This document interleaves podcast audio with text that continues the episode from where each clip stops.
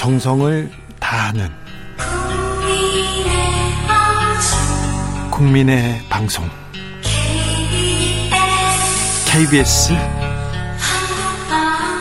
주진우 라이브 그냥 그렇다고요.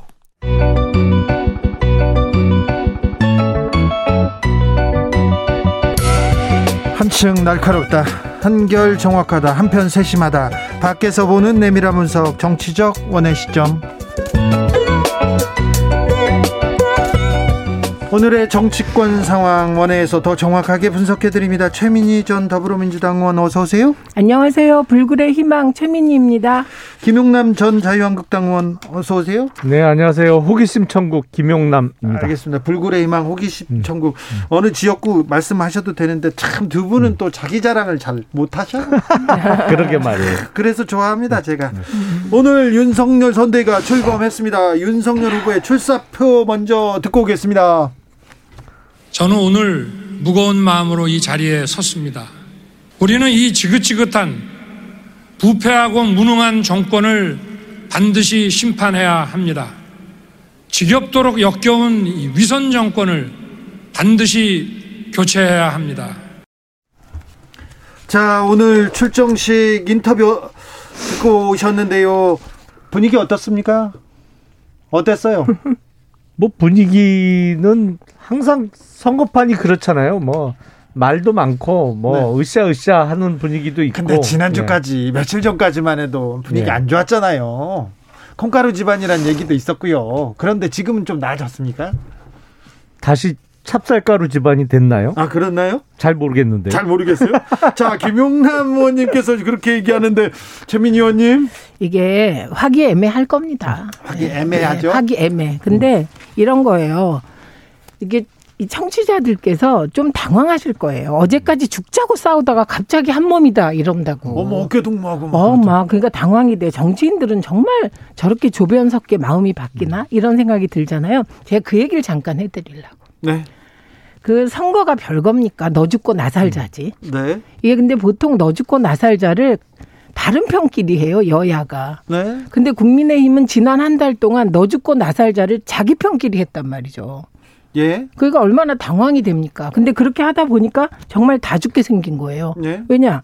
오늘이 선대위 출범일인데 대표 없이 출범할 그런 우려가 생긴 거예요. 그래서 저는 일단 살아서 싸우자. 예, 이런 모드라고 생각합니다. 그래서 이런 걸 이름하여 임시봉합 된 건데 임시봉합이라도 한 게 어디냐?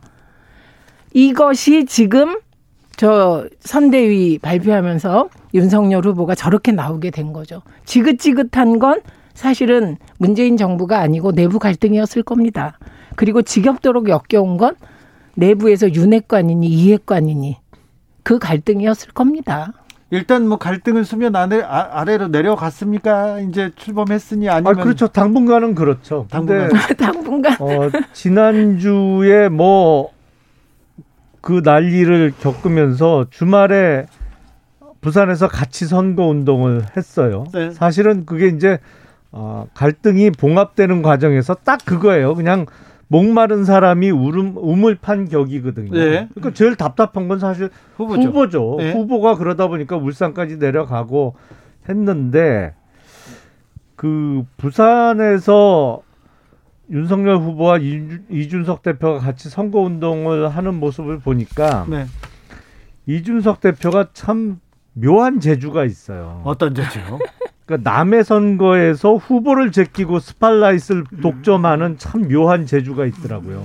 네, 그렇네요. 아니 그러니까 사진을 쭉 언론에 보도된 사진이나 화면을 봐도 항상 앞서가요 후보보다. 네. 모든 사진이 거의 다 그렇더라고요. 네. 그래서 그건 사실은 이 선거판에서는 지켜야 될 어느 정도 선이 있는 거거든요. 그렇죠. 무조건 뒤에 가야 되고 아, 후보를 당연하죠. 좀, 그리고 좀 뛰어 뛰어줘야죠. 후보가 앞서가고 그리고 사진을 찍혀도 후보가 중심에 서야 되는 거고 나머지 사람들은 뒤에 뭐 얼굴이 나오던 뭐 아, 옆모습이 나오던 이런 건데 상도이가 좀 깨진 것 같아요. 아 그렇습니까? 네. 이게요. 지금 이재명 후보는 민주당 후보가 맞는데 지금 저 말을 받아서 제가 말씀드리면 그 화면에 도는 사진을 보면 이준석 후보랑 사진을 찍는 젊은이가 있고 윤석열 후보가 뒤로 제껴진 사진이 돌아다닙니다. 지금 그걸 보는 순간 당연히 의문이 뭐지?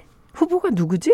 이런 의문이 들죠. 빅데이터도 분석해 보면 이준석 1등입니다. 지금 윤석열을 제친 사람이 이준석입니다. 근데 이게 과연 선거에 도움이 될까요?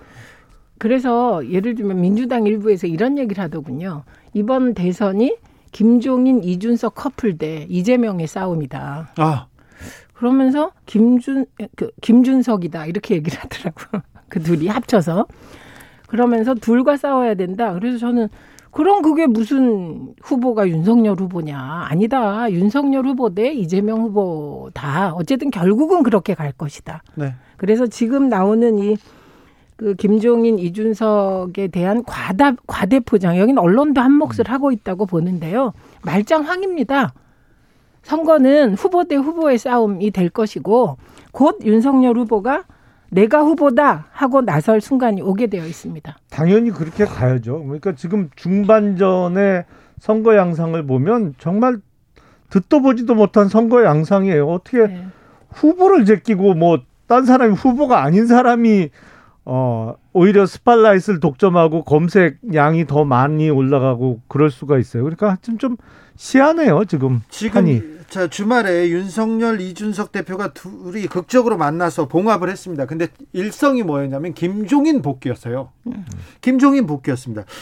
윤석열 후보가 이준석 대표한테 정권을 준다고 그랬고 김종인 위원장이 들어왔고 김병준 위원장은 앞으로 어떻게 역할을 할 것이며 이 관계는 어떻게 되는 겁니까? 그럼 아니 그러니까 그 지난주와 같은 그 해프닝이 3월 9일 선거 때까지 없으면 좋죠. 네. 그리고 그런 일이 다시는 안 일어나면 국민의힘이 이길 겁니다. 선거 근데 100%. 없, 근데 없으리라는 법이 저는 보장 못 하겠어요. 제가 이런 생각이 듭니다. 형식적으로는 봉합이 되고 지금 저렇게 대중의 스파 스포트라이터는 이준석, 김종인 커플이 받고 있지만 선대위 구성을 보면요. 선대위 구성은 엉뚱한 사람이 하고 있다고 저는 생각합니다. 왜냐하면 함익병 씨나 노재승 씨 같은 분을 김정인 위원장이 영입할 수가 없어요. 완전히 다른 성향이거든요. 예를 들면 노재승 씨 같은 경우는 5.18을 비아냥된단 말이죠. 이거는 김종인 비대위원장이 광주와의 화해를 시도했던 거에 역행하는 거잖아요. 그리고 이분은 정규직 제로화를 주장하세요. 이것 또한 안 맞아요. 정규직을 제로화한다고요? 네, 정규직 제로화 얘기했어요. 네, 그다음에 반일이 정신병이다. 이런 요지의 글을 올린 적도 있습니다. 그런데 지금 이렇게 선대위가 구성되면 이 사람들은 도대체 누가 인선을 하고 있는 건지 저는 이게 굉장히 궁금합니다. 이게 이준석 대표 작품인가요? 아니면 김종인 위원장이 이분들을 택했나요? 특히 노재승 씨 같은 경우는 5.18을 비아냥거렸는데 5.18이 성역화됐다고 막 비아냥거렸거든요. 근데 이거는 김종인 위원장과는 완전히 다른 거잖아요. 그래서 누가 하는 겁니까? 이분은 섞여 있는 거로 저는 알고 있는데요. 각 각각 추천한 사람들이. 네. 네. 그러니까 이렇게 짬뽕 선대위가 되는 겁니다. 2353님께서 방송에 출연하는 패널들이 자꾸 이준석 후보라고 발언을 실수하더라고요. 큰일 났네 이거 선거 네. 이거 저 선대위 좀 선대위에서 지금 잘 어, 큰일 났네요. 잘 마무리해야 될 것 같습니다. 오. 난감합니다. 참 난... 저도. 아까 와. 아까 김병준 의원이 위원장께서 음. 그뭐 싸움이나 비난 비판은 자제하고 있어서 그냥 조용히 넘어갔는데 김병준 위원장은 어떤 역할을 하게 됩니까? 그 상임선대위원장으로서 뭐 어쨌든 어 캠프의 실무적인 총책을 지시는 거는 맞는데 네. 이뭐 선거 정권은 그... 또 이준석 대표한테 있다면서요? 그리고 정권이 누구한테 있을까요? 김종인 위원장께 있는 건가? 이준석 대표에게 있는 건가? 저기요, 이거 다안 됩니다. 정권은 후보한테 있는 거고요. 예, 후보가 일시적으로 오늘 선대위 출범시키기 음. 위해서 여러 가지 말씀을 하셨고, 뭐 이렇게 한 건데, 좀 아까 김병준 위원장 인터뷰 제가 다 들었습니다. 꼼꼼하게. 근데 이분은 뭐 그냥 제가 소시적에 읽은 아큐 정전 속의 아큐 같은 태도더만요. 예, 예. 그래서 어, 지금 보면 기선 제압에 있어서 두 분의 김종인 위원장과 김병준 위원장의 갈등 속에서 네. 지금은 김종인 위원장이 헤게모니를 쥐고 있고 김병준 위원장은 지금 업, 납축 엎드리셔서 미래를 지금 보고, 보고 있는 것 같습니다. 6726님께서 윤핵관들은 반드시 반격이 있을 것입니다. 예, 한 표 꾹 이렇게 얘기합니다. 윤핵관, 이핵관 이 이분들은 핵관들의 이런 이런 그 싸움은 이제 잦아들까요? 아니 이제 앞으로는 드러나는 일이 없어야죠. 그리고 이제 어렵사리 선대위가 출범했으니까 아, 운영의 묘를 살려서 잡음 없이 잘 진행돼야 될 텐데 문제는 뭐 최민희 의원님도 말씀하셨습니다만 지금 이 상황은 조금 이해가 안 돼요. 정상적인 상황은 아니에요. 후보보다 다른 사람들이 오히려 집중 조명을 받는 이 상황은 정상은 아니거든요. 그러니까 후보가 빨리 네. 후보 중심의 선대위뿐만 아니라 선거 운동에서도 당연히 아, 앞장서서 가장 아, 스팔라이트를 받아야 되는 거고 네. 그렇게 되겠죠. 근데 지금 좀 아까 사회자가 윤핵관, 이핵관 없어지겠냐? 이거 못 없어져요. 왜냐하면 우리가 해방 해방 이후 정부 수립하고 70년이거든요. 그리고 그 좀 지나서부터 등장한 게 핵심 관계자예요. 네. 정부 핵심 관계자, 청와대 핵심 관계자, 민주당 핵심 관계자. 이번엔 윤석열 후보 핵심 관계자, 이준석 대표 핵심 관계자 이렇게 되는 거예요. 근데 대표 안 없어집니다. 이거. 대표와 후보의 핵심 관계자끼리 이렇게 이렇게 음. 포격전을 하는 거는 처음 봤잖아요. 처음 봤지만 이 핵심 관계자의 대리전은 저는 뭐 정치가 있는 한 계속될 것이다 이렇게 봅니다. 네.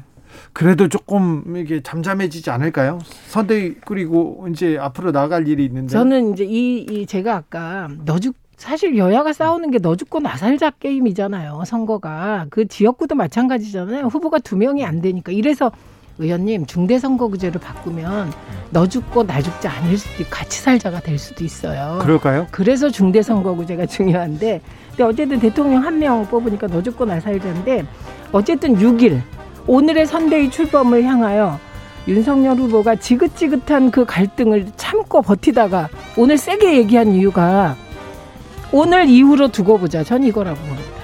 두고 볼까요? 네. 정치적 원의 시점 2부에서 두고 보겠습니다. 저희는 6시에 돌아오겠습니다.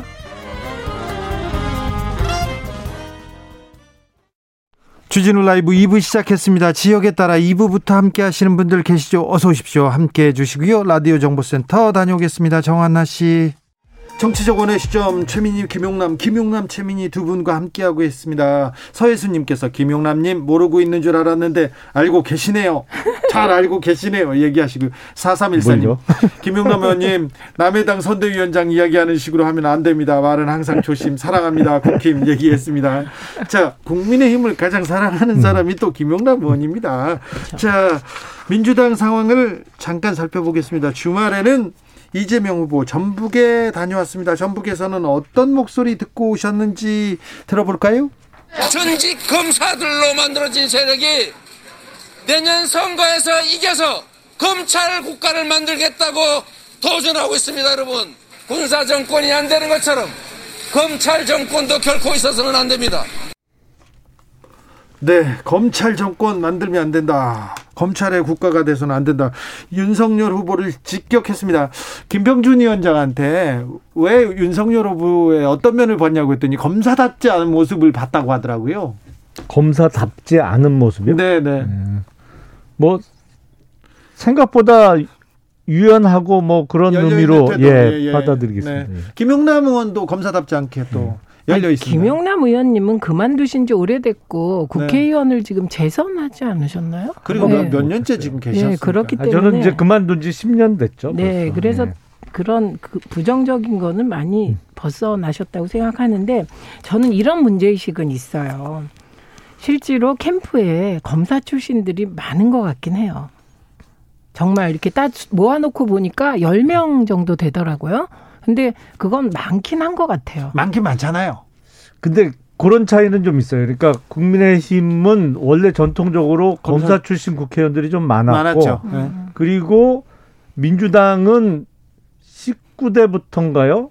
법조인 출신들이 많이 많아졌죠. 들어갔어요. 근데 네. 대부분 아, 변호사 출신이나 법원 출신 그 법조인들이 많죠. 그러다 보니까 캠프 구성하면 그냥 법조인으로 나누면 숫자는 비슷비슷할 거예요 아마 네. 민주당도. 근데 네. 이제 그 검 검찰 출신으로 따지면 국민의힘이 이제 좀 많아 보이죠. 아무튼 검찰에 의한 검찰을 위한 검찰 국가가 돼서는 안 된다. 이 얘기에 대해서는 어떻게 보십니까? 그게 뭐 검찰에 의한 검찰을 위한 국가가 될 수도 없고요. 사실은 검찰의 정상화는 필요하죠. 어, 검찰을 비롯한 법 집행기관, 뭐 법원을 포함해서 어, 수사기관과 법원의 정상화는 필요한 상황이죠. 특히 최근 5년 거치면서 지금 일반 사건 처리가 제대로 안 돼요. 사건 처리 분명히 못 하고 있습니다. 잘안 되고 있습니다. 그거는. 우선 이게 제가 많다는 게 그냥 그런 게 아니라 권성동 지금 핵심 의원이잖아요. 네. 핵심 역할 검사죠. 권영세 특보단장 검사죠. 원희룡 후보도 검사죠. 김재원 전 의원도 검사죠. 정정식 의원 네가티브 단장이거든요. 검사죠. 박형수 네가티브 부단장도 검사. 법률지원단장 유상범 의원 검사, 김경진 전 의원 대외협력특보 검사, 김도우 공동선대위원장 검사. 그러니까 검사가 많긴 합니다. 그리고 민주당이 법조인이 많다 사실이에요.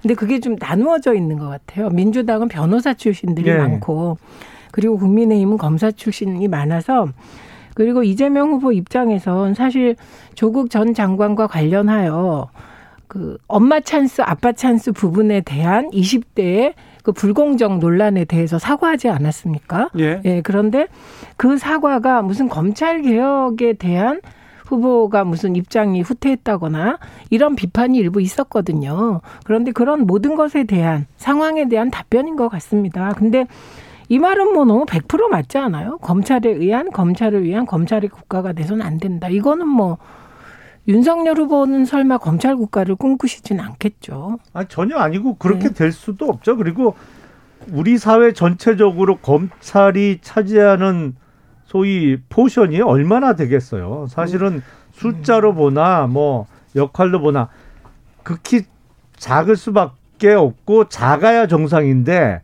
이번 대선은 희한하게 양쪽 후보가 다 이 법률적 쟁점이 있다 보니까 검찰의 처분에 따라서 유불리가 갈릴 수도 있는 어쩌면 그런 구도입니다만 유불리가 안 갈릴 거예요. 왜냐면 검찰이 어느 한편에 뭐 결정적으로 유리한 결정을 내릴 만한 상황이 못 되거든요. 네. 지금 그러니까 점점 유야무야 가겠죠. 점점 그렇게 되어 가는 것 같습니다. 6466님께서 오늘 김용남 의원 어디 가셨나 자성하시는 말씀을 많이 하셔가지고 김용남 의원님 같지 않습니다.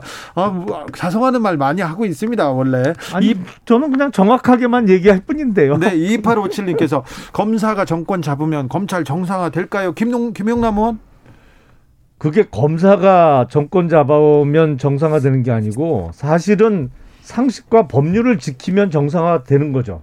검찰을 좀 제자리에 정치권이 좀 어, 손을 놔줘야 돼요. 근데 인사를 통해서 또 그리고 자신들에게 정권에 불리한 수사를 하면 어, 인사로 쫓아버리고 뭐 이런 그 악순환을 끊어주면 되는 거거든요. 악순환을 못 끊었습니까? 아, 김영남 의원님, 근데 그런 거는 근데. 박근혜 정부 시절에 많았잖아요. 아니 문재인 정부 들어서 근데요? 더 심각해졌죠. 이렇게 의원님. 노골적으로 인사 갖고 아니, 아니야. 날린 적은 없어요. 의원님, 문재인 정부가 얼마나 검찰 인사를 잘했나를 보여주는 본보기가 있습니다. 그게 윤석열 후보세요. 얼마나 공정하게 탕평 인사를 했으면 문재인 대통령이 임명한 검찰총장이 국민의힘 후보가 되겠습니까? 이럴 그러니까 줄 모르고 총장 시킨 거죠, 사실은. 그러니까 그러면 이럴 줄 모르고 시켰다면 그 배반했다는 뜻인데 저는 뭐 저는 배반의 프레임을 씌우고 싶지 않아서 그래서 문재인 대통령의 탕평 인사의 본보기는 윤석열 후보다 이렇게 말씀드리고 어, 싶습니다. 네, 이재명 후보가 아, 소상공인들한테 쥐꼬리만큼 지원했다면서 기재부를 정면 비판했습니다. 이재명 정부는 다를 거라고 했는데 이건 어떻게 보십니까? 그러면 이재명 후보께서는 좀 명확하게 하셨으면 좋겠어요. 여기 가선 이 얘기하고 저기 가선 저 얘기하는 거거든요. 왜냐하면 소상공인에 대한 지원이 대단히 부족했던 거는 틀림없어요. 다른 나라하고 비교하더라도. 네, 네, 네. 그런데 이게 재정은 화수분이 아니잖아요. 한정된 재원을 갖고 어느 쪽에 중점을 두느냐. 그러면 기본소득 같은 거는 얘기하면 안 되죠. 그러면 재정이라는 게 지금 내년 예산 608조지만 정해진 데 다 쓰고 나면 소위 사업 예산은 얼마 안 되거든요. 네. 그러면 중소상공인에게 그 집중적으로 지원을 하든지 아니 기본소득은 여전히 얘기하면서 중소상공인 만나면 딴 얘기하고 딴 데 가서는 전 국민 아. 다 나눠드리겠습니다 이 얘기하고 그래 믿을 수가 없어요. 어머 의원님 업데이트 좀 하세요. 그 이재명 후보가 처음에 전 국민 재난지원금을 통해서 우회해서 자영업자를 지원하자. 이게 경제 정책이며 소비 진작이다라고 했다가 네. 어, 윤석열 후보가 제안한 50조를 두텁게 소상공인들 피해를 지원하는 것으로 가자. 이렇게 얘기한 게 벌써 두 주가 지났어요. 아니, 저는 기본소득 말씀드린 네. 거예요. 그런 아니 두 주가 지났어요. 그리고 기본소득. 음. 그 전 국민 보편 재난지원금은 내가 그거 포기하겠다. 솔로몬의 침모 심정으로 이렇게 한 거고. 그래서 지금은 윤석열 후보가 제안한 50조 얘기하면 될 것 같고요. 기본소득 말씀 잘하셨습니다. 김종인 위원장이 국민의힘 당원 당규에 기본소득 넣어놓은 거 아시죠? 저는 기본적으로 찬성하지 않아요. 그러면 어떻게 대해서. 되는 겁니까? 네. 윤석열 후보도 기본소득을 좀 부정하는 것 같더라고요. 그러면 어떻게 되는 겁니까? 총괄 선대위원장과 후보가 기본소득에 대해서 입장이 다르면 어떻게 되나요? 아니 뭐 각자 생각이 다를 수 있는데 기본소득은 일단 핀란드에서도 실험을 해봤는데 실패했고요. 핀란드가 실패한 이유를 아세요? 아니 그러니까 기본적으로 그게 실업률 구제에 도움이 전혀 안 됐어요. 아닙니다. 핀란드는 기존 복지가 너무 잘 돼 있어서 기본 소득을 얹을 필요가 없었기 때문이에요. 그래서 체계가 완전히 달라서 실패한 거고요. 저는 기본 소득이 지금 전면적으로 100% 실행돼야 한다 혹은 실행될 수 있다, 재정이 된다 이 말씀을 드리는 건 아니고 그 개념은 도입해야 하고 장차는 그렇게 갈 것이다라고 생각하는데 중요한 거는 김종인 위원장이 한국형 기본소득을 이미 얘기해놨기 때문에 그러면 김종인 위원장은 그런 걸 실현하려고 윤석열 후보를 돕겠다는 거였거든요. 그러면 후보는 기본소득에 부정적이라면 앞으로 어떻게 되나 이걸 묻는 거죠. 저는 부정적입니다. 네. 아, 저는 적어도 기본소득은 뭐 정말 로봇이 대중화되고 로봇이 정말 사람의 인력을 완전히 대체할 정도로 돼서 뭐 그게 10년 후가 됐던 20년 후가 됐던 그때 도입을 하는 건 몰라도 적어도 내년 5월 10일 날 출범하는 차기 정부에서 기본소득은 너무나도 이르고 맞지도 않아요. 상황 상황하고 저는 반대입니다. 알겠습니다. 자 그런데요. 어, 함익 함익병 씨 영입했던 거는 네. 어떻게 이제 정리됩니까? 그냥 없던 게 됐죠. 어떤 일로 됐어요? 예, 예, 예. 그렇게 됐죠. 그럼 노재승 씨는 계속 갑니까? 계속 가는 것 같던데요. 그래요? 와, 용기 있으시다. 아, 근데 노재승 씨는 누가 추천했게 어마어마한데 이거 이건 정말 빅뉴스인데요. 계속 그, 가는 게. 그럼 누가 누가 추천해? 이거 다 또 어떻게 정리됩니까? 그냥 가, 간다. 어, 그러면 반일이 정신병이다. 이거 아니, 그러니까 반성하고. 그 사실은 지금 선대위 구성이 추천하는 누가 한 사람이 다 짜는 게 아니고 여기저기 추천을 받아 그렇죠. 짜는 형국인데 아직 지금 그래, 어수선합니다. 그렇지만 그래도 걸러낼 건 있을 것 같은데 제가 노재승 씨 그 쭉그 그 워딩이나 이걸 봤더니 이분은 정말 친일적이라는 느낌을 받았어요. 네. 그리고 생각이 좀 이상해. 좀 이렇게 상식적이질 않, 않거든요. 그런데 특히 저는 5.18을 비아냥거리고 막 이랬던 부분은 김종인 위원장 혹은 이준석 대표도 뭐 계속 지금 광주, 호남 구애하고 있지 않습니까? 그 정면으로 배치되는데 노재승 씨는 그냥 갑니까? 자, 가는 어떻게 되는지 보고요. 조동현 음. 전 선대위원장도 사퇴했습니다. 사퇴했습니다. 이 문제는 네. 어떻게 보세요? 민주당에서 그 1호 영입 인재인데 네. 잘못한 거죠. 뭐 완전히 검증도 실패했고 그리고 오히려 검증을 실패한 겁니까? 어떻게 검증 검증 실패한 거죠. 그러니까 이걸 어떻게 검증? 아니 제가 보니까 네. 그 육사 동기들은 웬만한 사람들 다 알았대요. 그 근데 스토리를. 이 진상은 네. 진상은 몰랐던 것 같더라고요. 동기들도. 아니요, 육사 동기들은 다 알았다는데 아니요. 웬만한 사람들은 다 그게 알고 소문, 있었다는데. 소문 표면만 알고 있지. 어. 되게 사건이 있으면 사건이 있고 그 이면에 진실이 있는데 그 진실을 알고 있는 사람은 소수였던 것 같아요. 그런데 중요한 건 네. 저는 이 상황에서 이미 그만뒀잖아요. 이분은. 그러니까 이 이후에 정치적으로 이 사람을 활용하는 건 그건 잘못된 거라고 생각하고 중요한 건 아이 인권 문제에 대해서는 반드시 책임을 물어야 한다고 생각합니다. 애 얼굴을 그 방송에서 내보내고 애 주민등록 번호하고 애 이름까지 공개한 행위는 용서되어서는 안 될 것 같아요. 이 부분은 동의하시죠? 그래서 저는 뭐 그런 공개가 있었는지도 잘 모르겠는데요. 그러니까 업데이트 좀 하고 오세요. 아니 그게 뭐 어디 나왔는데요, 그게? 방송에. 방송에? 네. 어느 방송에 그런 게 나와요? 강용석 씨가 그런 아. 방송 그 사적인 또 아 유튜브에 네 음. 사적인 정보를 이렇게 공개했습니다. 아니 근데 사퇴하고 나서도 하고 그 있습니다. 조동현 교수가 어떤 또 새로운 해명을 내놨는데 예.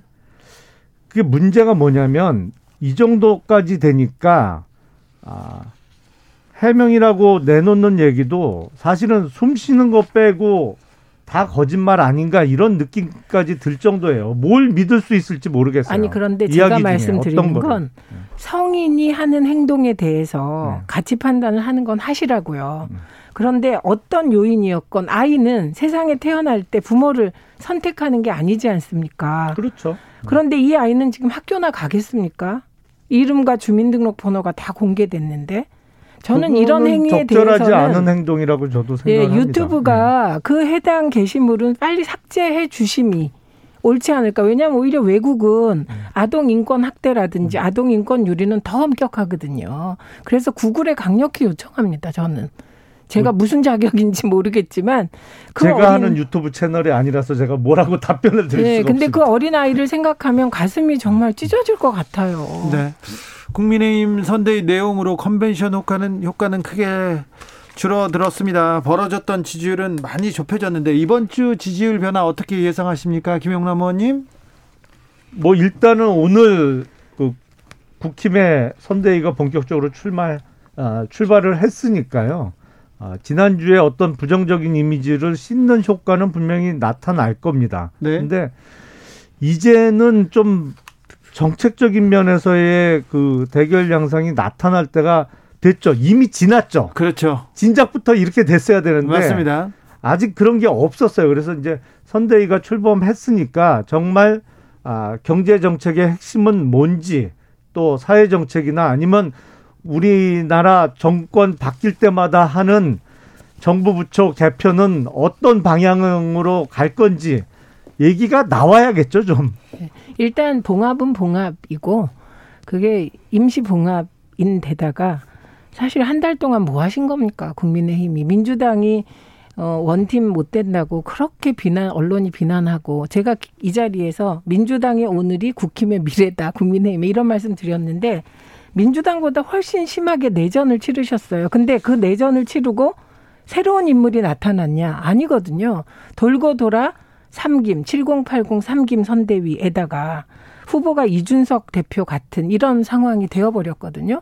그래서 그 오는 선대위 출범한 효과는 제한적일 것이다. 그리고 노재승 씨나 함익병 씨 건, 특히 노재승 씨를 계속 간다고 하니 이거는 오늘부터 지금 문제가 되고 있기 때문에 이 논란이 가라앉지 않아서 저는 뭐 그 영향은 제한적이지 않을까 합니다. 네. 봉합 영향은. 다음 주는 또, 또 어떤 일들이 벌어질지 아우 일주일 만에 휙휙 변해가지고 또 다음 주에는 또 누, 가또 집을 나갈지 정말 또 다이내믹 코리아가 맞아요. 다이내믹 국민의힘이지. 음. 그거 맞아요. 정치권이 너무 좀 네. 국민들한테 충격을 드리는 것 같아요. 네. 정치적 원의 시점 최민희, 김용남, 김용남, 최민희 두 분 감사합니다. 네, 고맙습니다. 고맙습니다.